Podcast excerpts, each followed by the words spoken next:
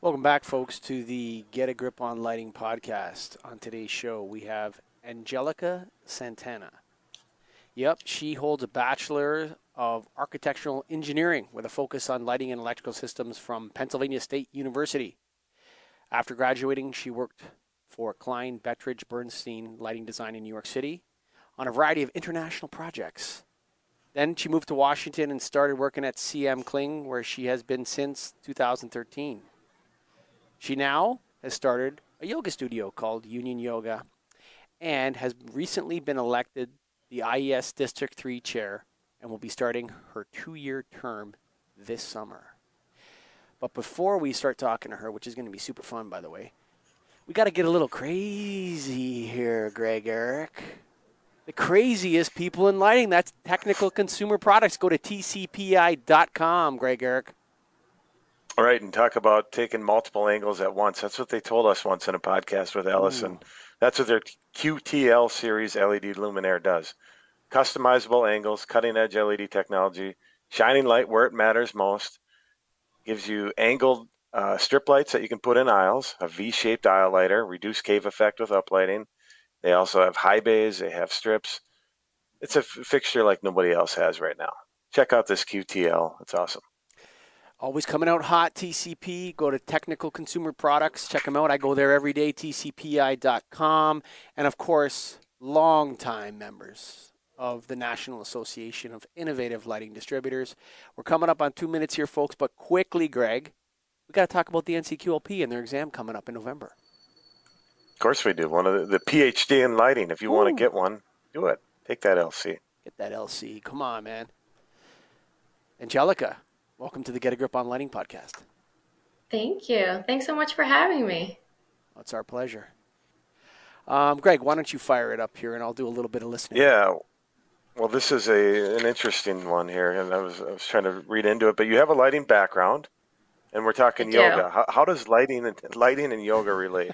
Where are we at with this? So it's more of a personal thing. So I've been practicing okay. yoga basically for the same amount of time that I've been doing lighting. I kind of started at Penn State, which is where I started lighting. Um, and it, you know, it kind of started as a physical practice, what, you know, your typical yoga class, you kind of go to the gym, you know, get a workout in or whatever. But then after, the more I like learned about yoga and the more I got into it, the more I discovered that it was more than just a workout. And so I started getting deeper and deeper into it. Um, but in terms of Union Yoga, it's um, it's it's a way to bring those two sides of my life, um, lighting and and yoga together, because it's about bringing wellness into the lighting industry.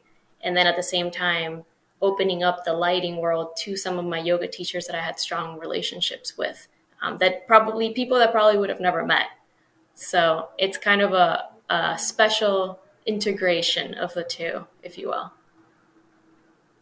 Okay. So what you're, you read, or Michael read a nice biography on yourself, but what do you do on a day-to-day basis just for lighting? So I work at C M Kling. I'm a senior associate. Um, I have a team of it's two full-time people and then one person that's remote uh, in Barcelona. Actually, it's really cool. Uh, we have like an international team and then an intern. Um, so that's a, a team that I manage. So that's my day-to-day like work, you know, every day. Right now I'm in the office at C M Kling. Um, so this Union Yoga thing is kind of on the side of that. Um, but it's with, you know, it's with all the same people. I've been trying to contact all of the same people that I've met through lighting. So it's it's dealing with the same people in a in a new light, if you will. Sure. And this, this C M Kling, what do you do there? Exactly. Like your lighting design? And I'm a lighting designer, yes. Yep. Um, okay. And we have, okay. C M Kling has a, a long history with hospitality. Our founder, Candace Kling, uh, was an in-house lighting designer for Marriott for a while. And then she started this firm. And that was about forty years ago. Um, and then she passed away eight years ago. Um, and before her passing, she had actually transitioned the company to David Catan. Um, so I basically was his first full-time hire eight years ago. Um, so I've been growing up here as a lighting designer, basically um, the bulk of, you know, the bulk of my career um, until, you know, where I'm at right now. And you guys are international as well, it sounded like. Barcelona. Yeah. Yeah. Washington. We have a, a, a Barcelona unofficial office. Um, but we also do have a lot more than, than hospitality projects. Um, we do convention centers. Uh, for example, we just finished the Javits uh, Center expansion where, you know, hopefully Lightfair will be at. Mm-hmm. And we also worked on the Vegas Convention Center. They had an addition as well. Um, so we have some pretty big, uh, big scale projects, uh, a lot of hotels and a lot of commercial, uh, commercial and uh, mixed use, I would say. So I thought this was going to be a Starving for Darkness podcast, Greg, when I saw the guest. Um, I don't oh, really? know if you know about that, that, that other show we do. Yeah, because I'm like, because Jane's a, a yoga instructor as well. Tell me um, about what lighting means for you. Like when you're doing a design, what is it, what does it mean to be a lighting designer, and what are you bringing to people through that profession? Yeah. So I feel like lighting design as a whole is already the integration of architecture, the people, and the environment. I, I assume you've seen that Venn diagram before of, you know, where it all comes together in the middle, and it's the integration of those three. Mm-hmm. Um, so, so for me, I think the people are the most important part of the space. Um, and of course, you know, making sure that their needs are met in terms of, you know, right, how much light they need to do whatever task is on the space, but also how we're affecting them psychologically. Like if we're having a positive impact, um, on their perception of like, of their mood or whatever. So if they're feeling relaxed or they're feeling stressed out, the lighting can help with that. They're, even their health, right? So like if they're getting headaches or something, that could be something that lighting can help with. Um, and then also going to the environment side, it's like, what is our impact uh, on this world? Like in terms of how much energy we're consuming, what's happening with the materials that we're disposing of? Are we, you know, are we being sustainable? Um, and of course, like, you know, meeting some, some of the projects that are going for well or for lead, that's great. Um, we work with that too. And then the architecture, it's like, it's basically painting with light, right? You're transforming a space and you're, you're giving it life. So at, at daytime, it looks like something beautiful because it has daylight. And then at nighttime, what happens to it? So that's when we come in, because we focus mostly on um, electric lighting. Uh, and that's when we come in and then transform it. Do we want to highlight some different features from the daytime, or maybe the same ones? Uh, we can add drama. We can play with shadow, you know, highlight all of the, the special materials, and then basically uh, help the architects and the interiors dream of what the space is supposed to look like come to life. So you speak about wellness. It's, it's an interesting thing because there's a lot of talk about the health effects of lighting, integrative lighting, circadian photobiology, and all this kind of stuff. And it's sort of like um, people screaming from the sidelines. Okay, they're not actually in the lighting business. Very few people in the lighting business are at the front lines, like lighting designers, lighting distributors, lighting contractors, are really deploying this kind of stuff with any kind of confidence at this point, right? But I've always said that lighting, good lighting design is a healthy lighting system, and that in a sense that when, you know, you can make, long before anyone talked about circadian photobiology, lighting designers were designing for prisons. They were designing for uh, hotel lobbies. They were designing for hotel rooms. They were designing for corridors. And so how do you approach that? You talked about psychology. How do you approach a lighting project from a psychological perspective? Yeah, so I mean, from, from just my background and my studies at Penn State, uh, we talked about the Flynn modes and how um, you can basically have different lighting effects that evoke a sense of a feeling. So say for, to make a space feel relaxed, you want to have non-uniform lighting. And I don't know if Miss Drake or Hauser are listening, I better get this right. But um, if you want to feel relaxed, like you need some non-uniform lighting, warm, tempered, warm uh, C C T lighting, and draw the attention away from the person in the space, so the user. So we learn these tools already um, in our, you know, in school, and those are psycholo- you know, lighting affecting psychology, because to get to make someone feel an impression of relaxation or stress or activity, um, you know, it it we already have these tools coming in of how the lighting affects those people, and it's it's like a list. It's it's almost like a prescribed. Um, so, so that's one way of it. Um, but then in, it, it could also be, um, I think circulation, um, helping with circulation is also a way to affect psychology, because if you're what, making a, what do you a mean space, by circulation? Tell me what you mean by that. Like how you get around the space. So okay. having a clear, um, spatial awareness of what's around you and having it not feel like cluttered or messy. And the lighting can help with that too. Um, So that can make you feel more relaxed, I think. If you're in a space, you're not like lost.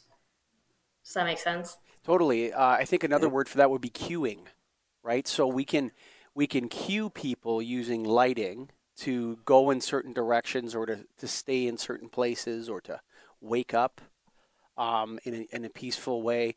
We can do these types of things. But um, when you're designing this way, would you know how to make a space where people weren't relaxed? Could you build a... a lighting system, like if someone said to you, okay, we got a lighting challenge, I want you to stress everybody out. Do you know how to do yeah. that? And, well, yes. And we have a project that uh, required uh, to keep people awake for long periods of time, potentially more than twenty-four hours. Um, so we have, uh, and I can't tell you what project it is, but... Can you describe uh, it? Can you describe the application? Yeah, without saying the name. Yeah. Yeah, yeah, yeah. Uh, yeah, we used... Um, blue lighting. So we did, uh, it was basically, um, a type of work environment where these people could be in there for a long time. And we did a lighting system that had down, a downlight component that was white, but an uplight component that was blue. Um, and then the white light was actually, I want to say it was very cool as well. It was like sixty-five hundred Kelvin. And then the blue was like, I don't know, whatever nanometer wave is like royal blue. And then it was very uniform and it was bright. So that was like the combination of color temperature, uniformity, and light level that was able to hopefully keep these people alert. But that's not something you want to do like, you know, on a, you don't want like a, a an owner of any company to be like, oh, let me wake up all my employees. Like, this is a very specific application. Can you tell us a little bit about, are they first responders? Are they uh, military? What kind of application? It's government. Yeah. Government. What are they doing there? Just... um, want to be shot, man. All right. So, all right. So you know how to, you know how to create these different effects. When you approach a client, so distributors, we're distributors. Um, some of us in Nailed are also contractors. And so there's a limitation to the amount of design that we do. Some do more than others, Greg, would you say? Some have lighting designers on staff. Other people are selling product. Okay. But you're more, you more looking at a palette. So when you're, when you have an architect or an interior designer approach you guys, what are you looking for with them when you're trying to design something, when you're trying to specify fixtures in that? What do you ask? What kind of questions are you asking them? So specifically to, I mean, I, specifically to, to my company, C M Kling, um, we're really big on storytelling. So we want to understand um, what the architect and the interior, you know, the design team usually has some idea already of of what they they're looking for the space, why to design the space the way they did. Um, they they kind of usually have a story. So we want to be able to kind of take that story and then express it through light, and then potentially add to the story as well with light. Um, so, you know, we'll first do that, that schematic design, and we'll try to understand the story of it. And then, you know, after that, we'll try to look at, at uh, the light level requirements that we need, what the products are gonna be, like how we're gonna actually achieve that design that we intended to. Yeah, so that's later. Can you tell me? So a st- one question. Oh, go ahead, Mike. You go ahead. I was going to ask her. Let me just do yeah, it. Yeah, yeah. Give me an example of a story, of a lighting story. Or give me an example of like when you, like, tell us a tale, a lighting tale.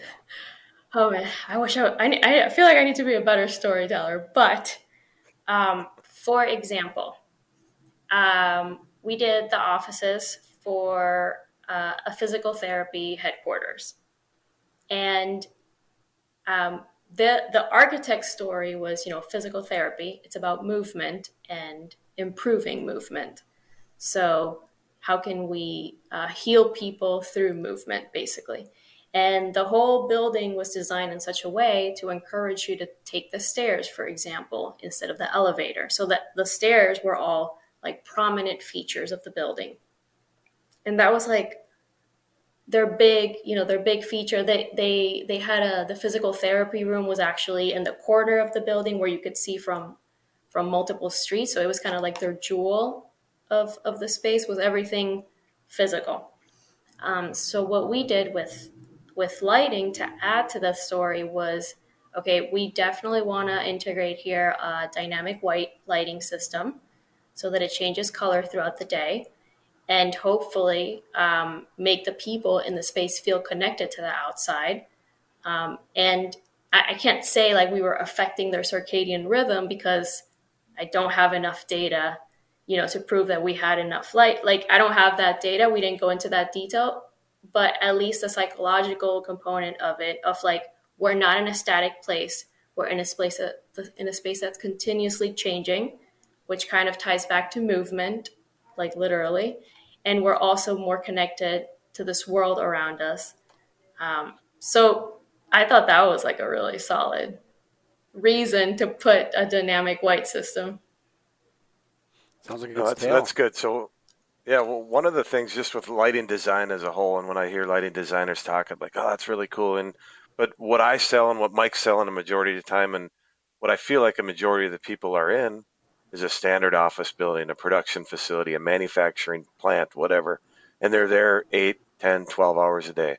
A hotel lobby, I'm in and out of. A physical therapy clinic, I'm there for an hour, you know, or whatever the whatever my ther- session is.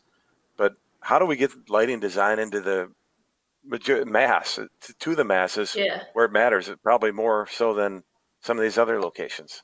Can we? Yeah. So, I mean, even in, even in this project I just told you about that, uh, the physical therapy, it was their headquarters. So it was an, it was actually an office building. They had the physical therapy portion on the bottom, which was like you're saying, kind of like a tra- transition space.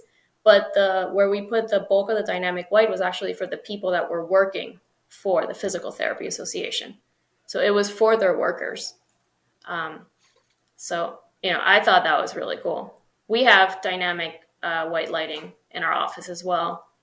Um, you know, it's, we, we want to bring this to more projects. It's just, you know, you know how V E is, like, it just yep. doesn't make it through all the way.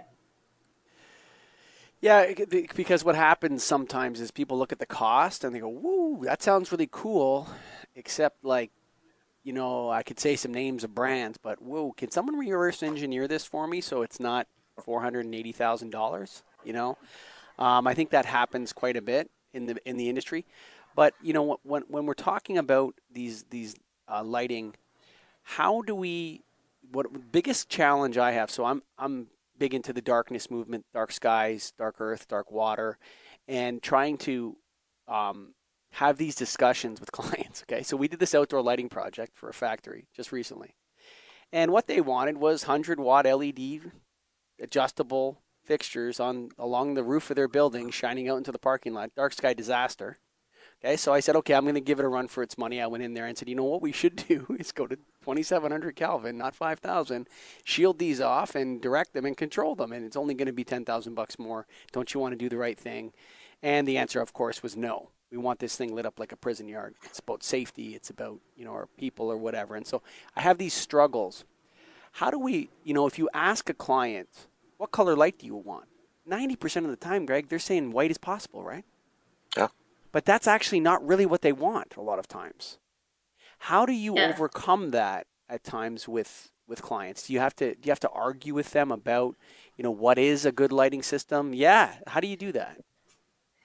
Um, yeah, so I think it's all about education, because a lot of clients, like you just said, they think they want white light um, because they think they want daylight, but that's not really what they're getting when they actually install, you know, an L E D system that is fifty-six hundred Kelvin, because that's what daylight is. Like, that's, you're not getting the same thing. It's not equal. The, the color rendering is not the same. The spectral power distribution is not the same. So, but they don't know that, right? And they're being sold, especially like they go to Home Depot, they're being sold like, oh, this is a daylight bulb. Why would I get, you know, uh, an orange bulb when I can get a daylight one? Um, so, so it's about education. Um, it's also, you know, we're the, when, when a project hires a lighting designer, like we're the expert in lighting. So we're not like asking every client like, hey, what do you want? What T C T do you want here? What T C T do you want here? Like, we'll make, uh, a recommendation, we'll put it in the luminaire schedule. Of course, some projects, some companies, hotels, they have brand standards or, you know, any sort of document that kind of states what the C C T should be for, for the building, especially when they have multiple um, locations. We'll review that. If it, if it makes sense, great, we'll incorporate it. But if it doesn't, we'll argue back and explain, um, not argue, but, you know, nicely. We'll explain like why we think a, a different solution would be better. And I think, I Here's mean, in terms why of you're C C T, wrong and I'm right. Duh. I think that's the fundamental, yeah. that's the fundamental difference between what designers do and distributors do. So designers are actually being paid for the knowledge. Distributors are being paid for the components, right? Mm-hmm. And so we don't have as much of that authority or leverage. Um, and we're, you know, I say, you know, tell people what they need, sell them what they want at the end of the day, right? Because we, you know, we're a business. But you know what's interesting? Like, you ask, if you go to the average person on the street and you say, hey, why don't you like C F L bulbs? They're going to say, they're too white, they're too blue, right? They don't even understand that the bulbs come in different color temperatures and that you can buy a twenty-seven hundred K C F L or a twenty-seven hundred K L E D, or you can buy a different one, or you can buy one that changes color um, right. in, the, in, the, in the new world. But Greg, you had something you wanted to ask. I interrupted you there. Oh yeah, no, not a problem. I was just gonna, I was kind of ready to shift it over to the yoga side of things, and Ooh, let's do it. And getting there, w- was there a specific moment that it hit you that hey, light and yoga, lighting and yoga relate, or is it just something that gradually happened over time?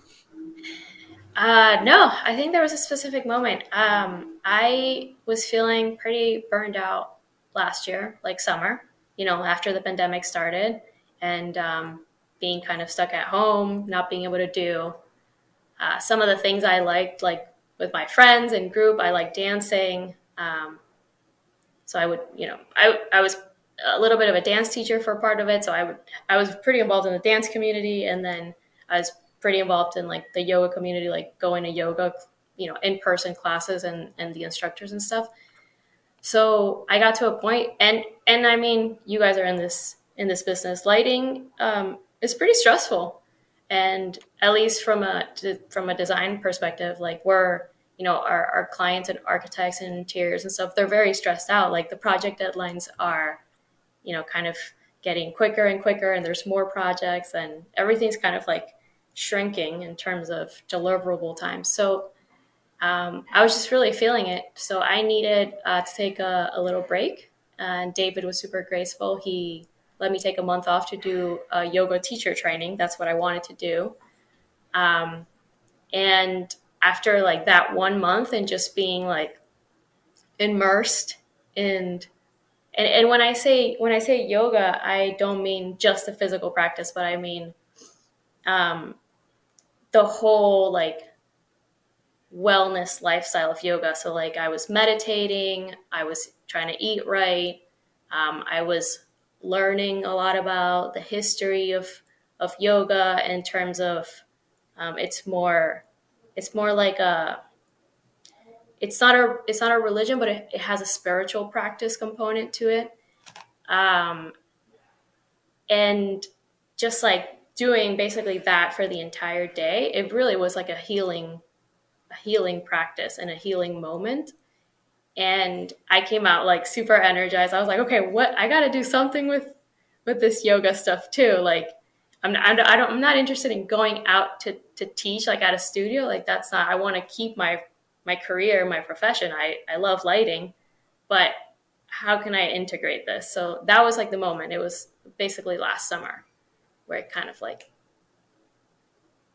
So the reason clicked. I thought you were going to be a Starving for Darkness guest was that um, there's, there is a, um, we often talk about it with Jane and I often talk about it on that show. And that is that um, people are starved for a sense of who they are in the universe.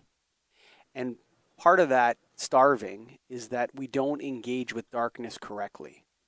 And, you know, it's, it, you know, we have the fear of darkness still because humans have always been afraid of the dark, but we don't have the awe-inspiring experiences that we would have had even fifty or sixty years ago. Most people would walk out and be able to see the Milky Way and see the Pleiades shower from their backyards, um, asteroid shower from their backyards. And really, there's something awe-inspiring and grounding and about those experiences. And some of the people we've talked to on Starving for Darkness, when they describe these, you know, I was taken and blindfolded and laid down on a rock in a in a in a in a um, national park that had a dark sky thing, and then it was a, you know, a highest level of clarity and all this last night, and then they they took off the blindfold and boom, there was all the stars. And the way they speak about it sometimes sounds like a psychedelic experiences. Like it sounds very similar to when people talk about experiences with ayahuasca or with. Um, Uh, I forgot the name of that other mushroom, uh, psilocybin mushrooms or whatever. It sounds very, very similar.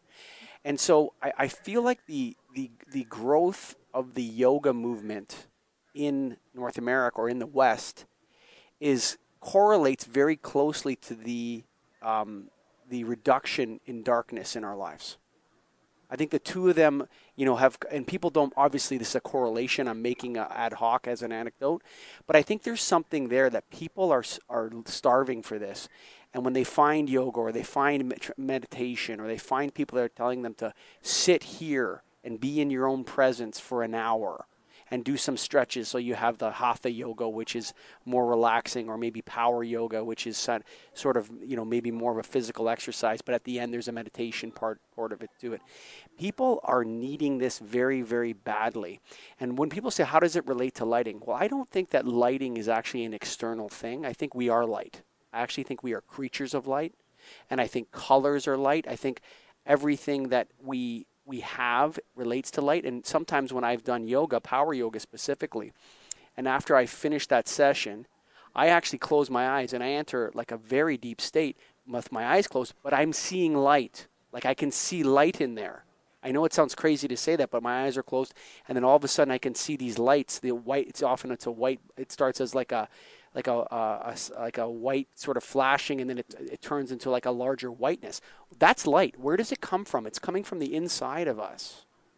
And why do we need it? I mean, you took a month to do it and you came back refreshed and fired up. And, and so we humans, we have somehow parlayed ourselves into a position where there's no place for darkness. There's no place for that calm, serenity, silence that you get from yoga. Do you think that I'm correct on that? I know it's like a, a straight up question, but do you think that my hunch there is correct? Uh, yeah, definitely. And um, I mean, just basically what you were just saying, just to add, but uh, the word yoga in Sanskrit means union. And it's, it's kind of what you're talking about, because we're looking for that connection. And it's, it's basically a connection of us as an individual self to like a higher self, or like, you know, it could, you could call it God or whatever, something beyond you means to you. Um, so it's about that connection. And also um, in yoga, similar to Buddhism, like you are not separate from this world. You just, you happen to have a body, but you are connected to everything. So for example, even when I was listening uh, to a, a Buddhist book this morning, and even when you're sitting in meditation, in a, a, when you're meditating on an object, so you, you have an object of meditation, you're focusing on something, and you are literally focusing, let's call it a flame. You're like, you have a candle, you're focusing on this candle. That's what you're meditating on. And then when you are thinking of that candle, like that candle is in your, in your mind.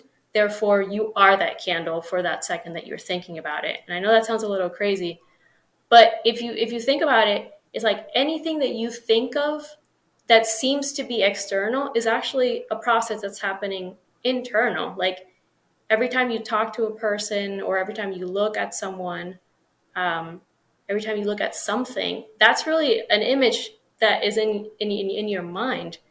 Um, of course, there is something physical out here, but it's your interpretation of that object or your interpretation of that person. It's almost like everything is happening in your mind. And your mind, for me at least, and um, I don't know if you've if you've read Quantum Healing, but there's a deep connection. Just going back to the, you know, the word connection, union. There's a, a connection between the body and the mind. So they are not actually. That's the belief that they're not actually separated. So anything that, any positive input or any anything that you put into your mind will have an effect on your body and vice versa. So um, for example, if you're eating the wrong food, that's potentially giving you, you know, like a stomach ache or something, you might actually have anxiety related to that too. You don't know why you have anxiety. You don't know why you can't sleep. Oh, well, maybe it's because your body is not feeling well, and they're tied together.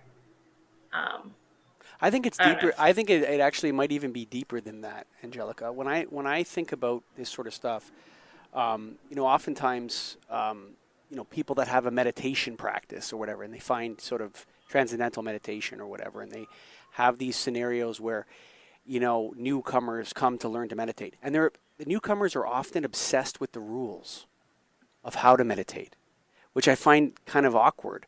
So, you know, you, oh, you have to sit like this and your hands have to be like this and you have to clear your brain of thoughts and you have all these different things that you're trying to do. And I think the trying is where people are struggling. It's like you need to stop trying, actually. You need to stop trying to win the, like only in the West would you have yoga competitions. Have you heard, have you seen these before? There's like competitions. Like, is that not antithetical to the idea of yoga? I don't know. I mean, I just throwing it out there as a possibility. I don't do much yoga. I like it sometimes, but the the idea of competing um, is is where the, the idea of it falls apart, or I don't know how to meditate, or I can't clear my mind of thoughts. Those ideas, it's it's almost Yoda, not yoga, but Yoda-ish, you know? You, you, you need to be able to relax, actually. That's what that's what we're tell, that's what it's about. And people are discovering these different ways to relax. It's pathetic to me that we're so stressed out that we don't even know how to relax. Yeah, but you understand what I mean? Like people are struggling I, with that. I do, but yoga is also about compassion mm-hmm. and kindness. So, and it's it's not just to others, but to yourself as well. So, like mm-hmm. the idea of like I'm trying to meditate, I'm sucking at it, like I can't do this, like that. Taking that thought and then shifting it to, it's okay. This is where I'm at. Like yeah. it's gonna be okay. I'll try. Yes. You know, like I can try again later. But but that's not natural. Like the way, you know, society works right now, it's all about like do, do, do, like mm-hmm. action, action, action. And, you know, the better you multitask, great. And then there's, you know, T V and the phone, like things that are literally built to be addictive. So it's, you know, it's it's something that's a very strong pull all around us. So it's understandably that people are feeling this way. Um, but, and, to, and then going back to what you're saying, like meditation is a practice and there's steps to be able, before you can, you know, transcend, there's steps that you need to take. And one of those first steps before you can meditate and like, let go of everything is actually uh, learning how to focus your, your mind. Because if you can't focus your mind on one thing for a period of time, you're never going to be able to have that control of your mind that you can let go. So it is a practice, and you start, you know, by trying and sitting there and whatever, and then coming back to it. There's always like a thing like, okay, your thoughts, you know, your, your mind is like a monkey brain. you're going to have, you, you can't control your mind at first, especially if you've never tried to. Um, so like thoughts are literally coming in one after the other. And, and that's what the mind's meant to do. It's meant to keep, you know, keep you alive and like keep you going and stuff like that. And then the way that we're living with living with all of these stresses, I mean, the phone is stressful. Every time I get a text message, you know, like, what is it? Uh, uh, like, whatever. So every input is stress. Um, but we do have to practice. And it, it's not easy. It, it It's hard to to do something that my, it, it almost seems counterintuitive at first. Right. I'm going to push back on you on that, but I think I'm actually going to say the same thing. Okay. okay. I actually think that true meditation is about not focusing. I think it's, I think it's, it, but I think it achieves the same thing in the end that you're talking about. So like if you, if you're focused, you're like, oh, you're trying to meditate. Oh, I got to call my wife. I got to do this later. Then I'm going to go grocery shopping. Then I'm going to do that. Then I'm going to have, you know, whatever. And I got to pick up the kids from hockey.